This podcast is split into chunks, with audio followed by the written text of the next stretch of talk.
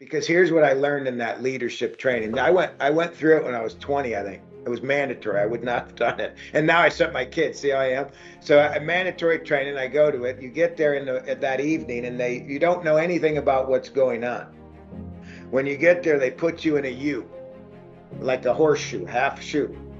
And they, they say, I'd like a volunteer. Welcome. They welcome you. They talk to you. It's a little military style. And they say, I'd like to invite anyone to volunteer to do a three minute speech on punctuality. Now I'm a good talker. I can talk, but, man, uh, hey, here's three minutes on being on time. So I sat back and decided to wait. I don't I don't want to do that. A lot of people sat back and, and waited. Sooner or later, someone got up and they decided to do their three minute speech on punctuality. And it's funny, it happens in the class the same way every time.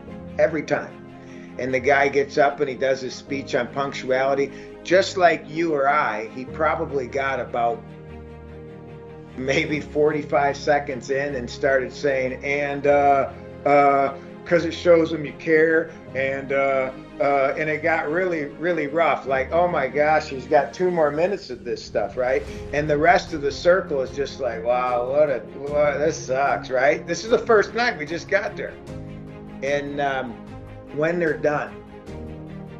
What was interesting was who they chewed their ass out. Who who was what was the problem? And you know what it was was there was two problems they identified in that group that happens a lot in life.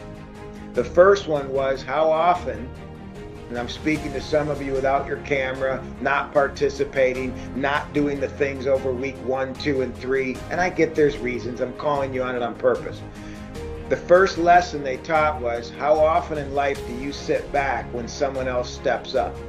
And what do you miss because of that?